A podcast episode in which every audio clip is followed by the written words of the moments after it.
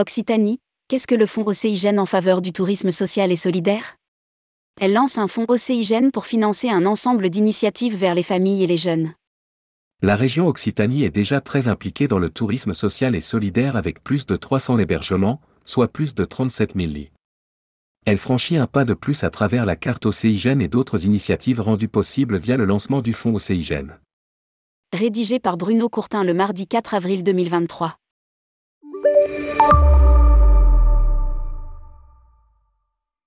Le salon organisé à Toulouse en faveur du tourisme social a été l'occasion pour la présidente de Région Occitanie, Carole Delga, et le président du comité régional du tourisme et des loisirs d'Occitanie, Vincent Garel, de présenter les nouvelles initiatives pour favoriser le départ de tous en vacances et plus généralement l'accès aux loisirs pour les plus défavorisés, familles et jeunes. Donner accès au voyage et aux loisirs au plus grand nombre est un enjeu majeur pour notre société. Justifie Carole Delga.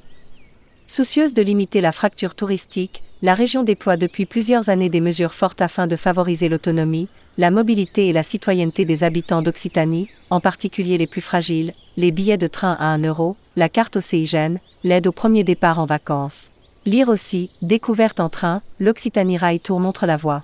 Le fonds océigène, fruit d'un partenariat public-privé que nous lançons aujourd'hui avec le CRTL aux côtés d'une quinzaine d'entreprises mécènes, va permettre d'amplifier cet effort.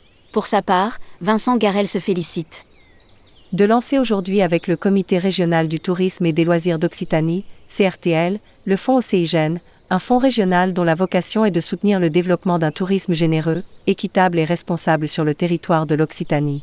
Ce dispositif, qui associe toutes les forces vives de la région, les entreprises, les habitants, les institutionnels et les associations autour d'actions concrètes pour le tourisme de demain permettra de rendre les loisirs accessibles à tous les habitants d'Occitanie avec une plus grande inclusion, de sensibiliser le grand public à la fragilité de nos espaces naturels dans le respect de leur exceptionnelle biodiversité tout en garantissant un impact positif du tourisme pour les territoires concernés. Sur un plan pratique, la région et le CRTL créent un fonds en mécénat qui est hébergé sous l'égide du Fonds national et centième, présidé par Lionel Flasseur. C'est une initiative qui associe aussi le secteur privé avec 15 entreprises qui ont abondé au fonds, les aéroports de Toulouse et Montpellier, la Caisse d'épargne de Midi-Pyrénées, le groupe Cité Hôtel, la Fondation Famille Plat, G2A, l'Union régionale des gîtes de France, GL Events, le groupe La Dépêche du Midi, l'IT, les Dissidents, M Capital, UPI, Occitanie Events et SNCF. L'UNAT, représentant les hébergeurs du tourisme social, a décidé symboliquement de rejoindre les mécènes fondateurs en apportant aussi sa contribution. Le fonds va s'activer autour de trois axes prioritaires. Tous financements confondus, il dispose aujourd'hui de 150 000 euros pour financer les premières initiatives, mais l'objectif des partenaires est de mobiliser 450 000 euros chaque année.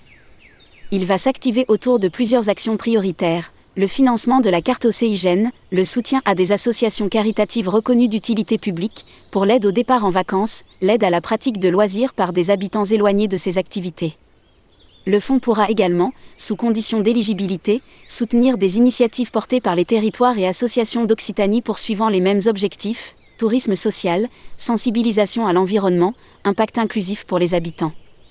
Les porteurs de cause pourront ainsi faire bénéficier leurs donateurs locaux de ce dispositif de valorisation et de défiscalisation. Ces opérations auront en commun d'œuvrer dans le sens d'une meilleure cohésion sociale, d'un tourisme inclusif et solidaire, d'une meilleure équité entre habitants et visiteurs et de l'acceptabilité du tourisme par un impact positif mieux partagé. Les appels à projets seront lancés à partir du troisième trimestre 2023, dans la perspective de sélectionner les premiers projets à l'horizon fin 2023. La carte océigène est maintenue mais change de nature. Lancée en 2020 à la sortie du confinement, la carte océigène visait à favoriser l'accès aux loisirs pour tous à travers des réductions et ou la possibilité de régler directement avec la carte certaines prestations des structures partenaires. En 2022, 28 000 cartes ont ainsi été délivrées. Elle est maintenue en 2023 pour les jeunes, réduction, ainsi que pour les foyers aux ressources modestes, réduction plus monétisation.